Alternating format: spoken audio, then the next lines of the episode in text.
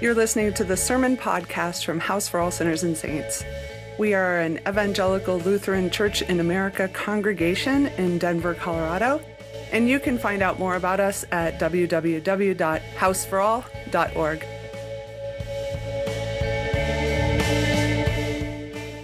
Grace, peace, and mercy are yours from the triune God. Amen. So this past week, my partner Brian and I, we took the terrifying, does this mean we're adults now, step of deciding to at least try and buy a house. Yeah. And as it turns out, buying a house is really scary, especially in a market like Denver's. It sort of feels like a modern-day Game of Thrones.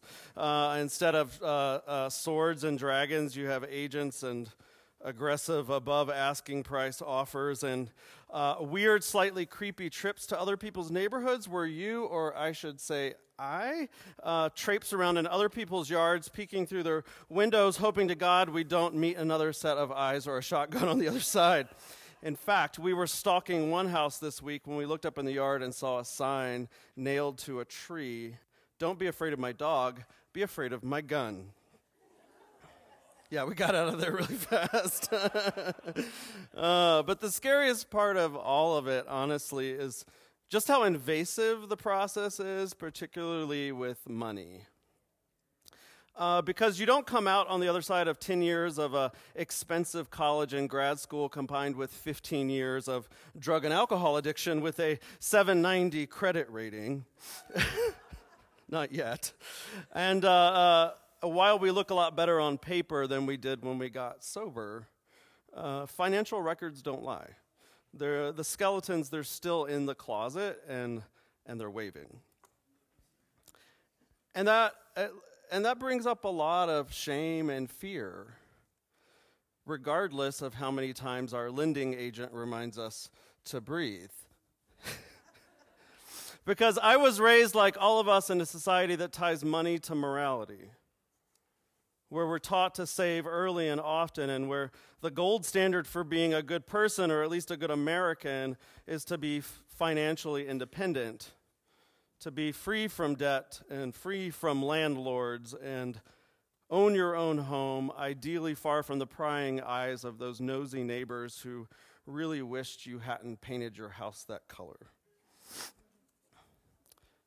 But if you majored in religion instead of accounting, or you just went through a messy divorce which wiped out all of your savings, or you just racked up way too much credit card debt that you have no idea how you'll ever climb out from underneath. If you don't meet that standard of financial independence, then I know how easy it is to feel ashamed. Like you're just not that great of a person, that you're just a child in adult clothing, and that maybe you've just wasted this one wild and precious life that we've been given.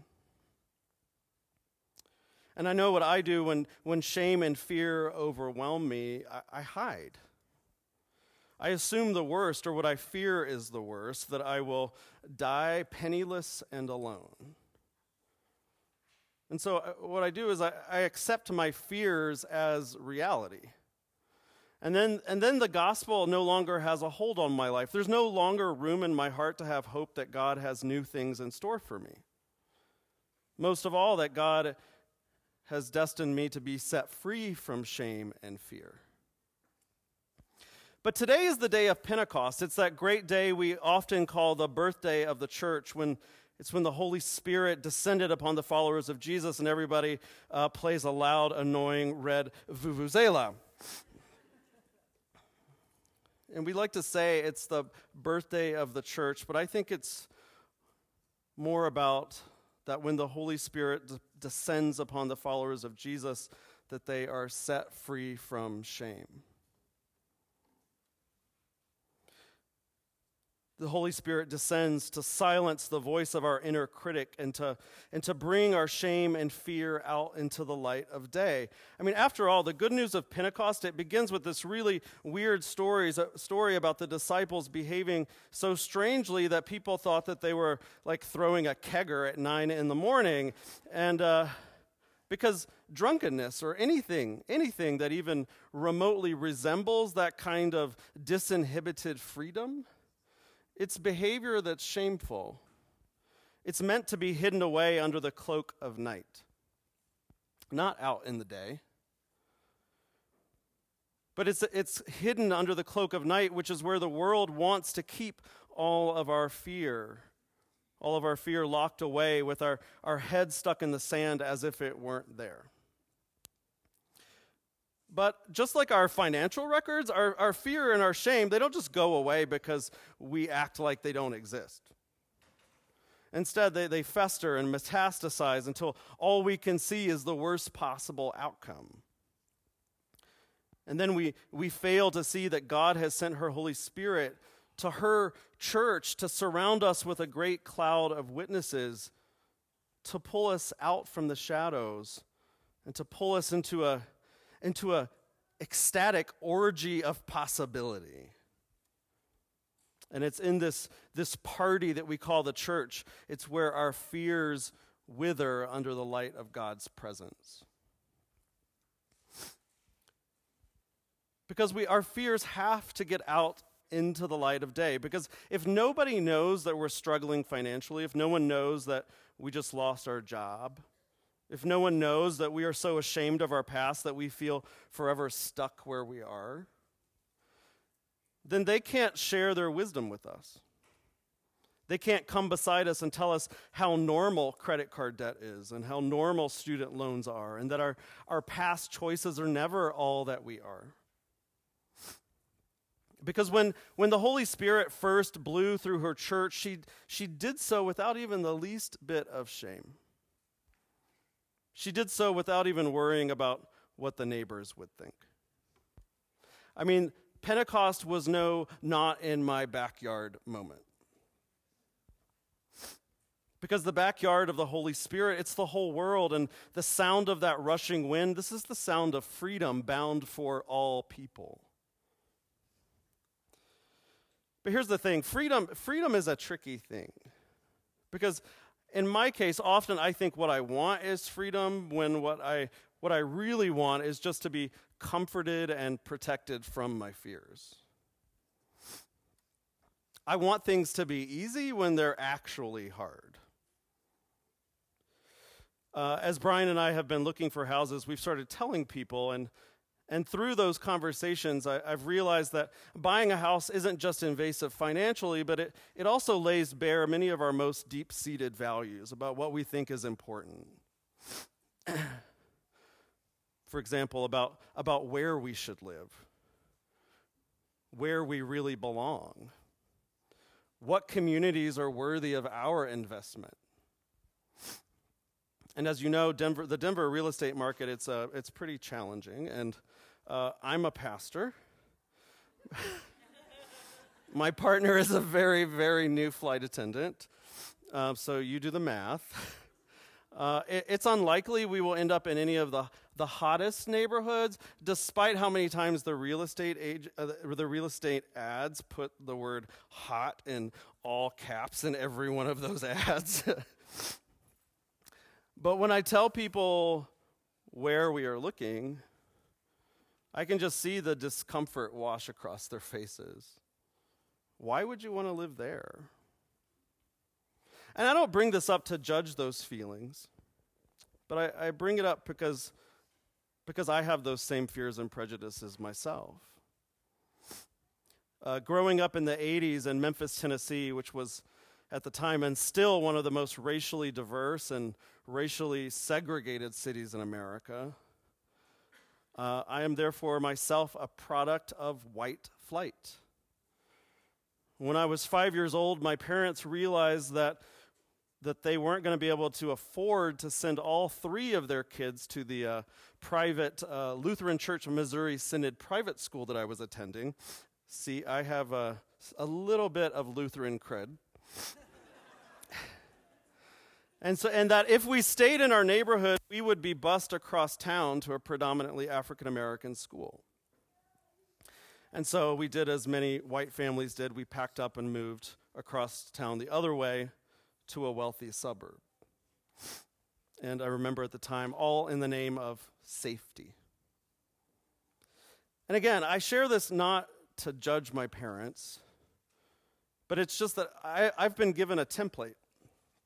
I've been given a template by my upbringing, by the color of my skin, and by the mighty power of Zillow that tells me who is supposed to be my neighbor, and that if I don't follow that template, I have fears about what will happen.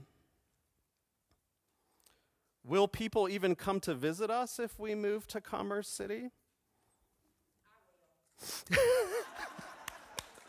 will. Amen.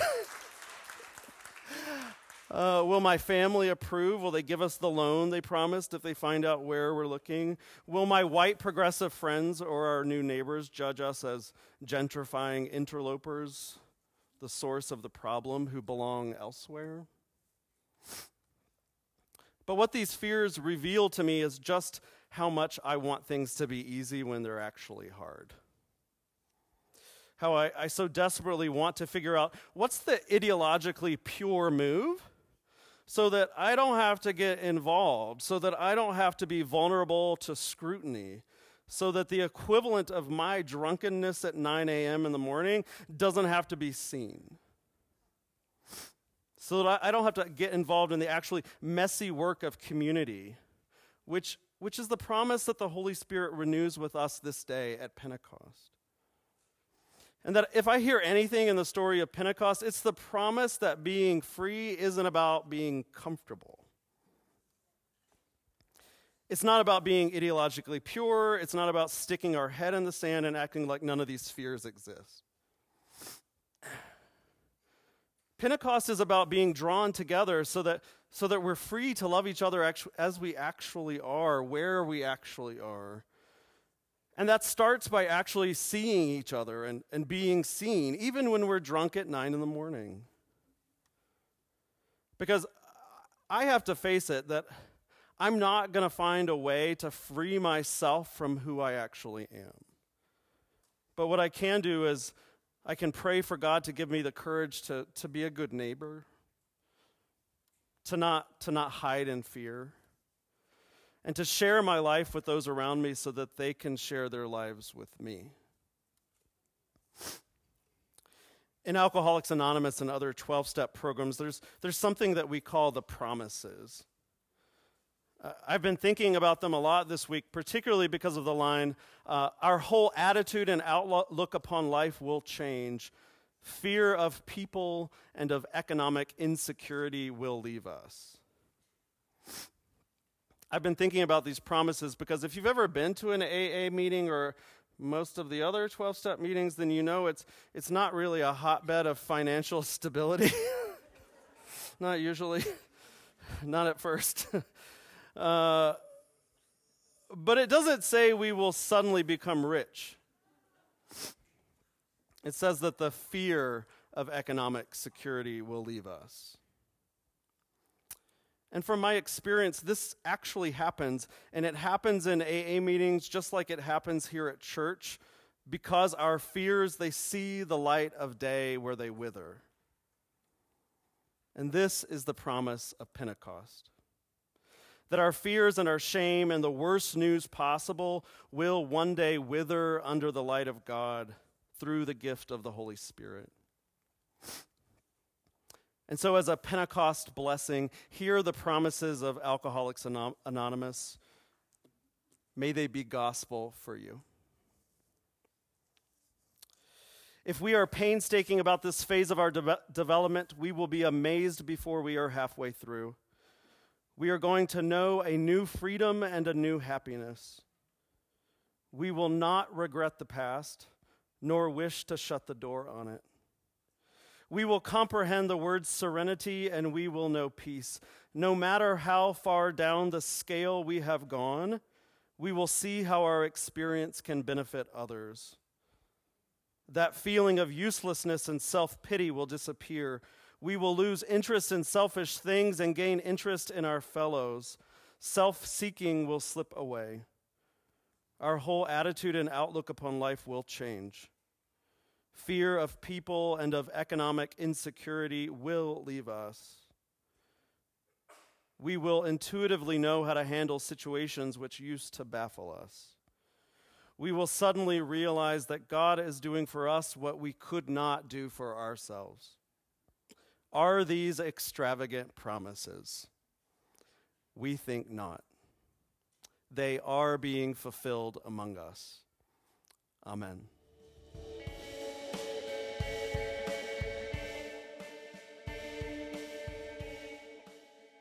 You have been listening to the Sermon Podcast for House for All Sinners and Saints. If you like what you've been hearing and would like to support the ongoing ministry of our church, just go to our website, www.houseforall.org, and click on Give.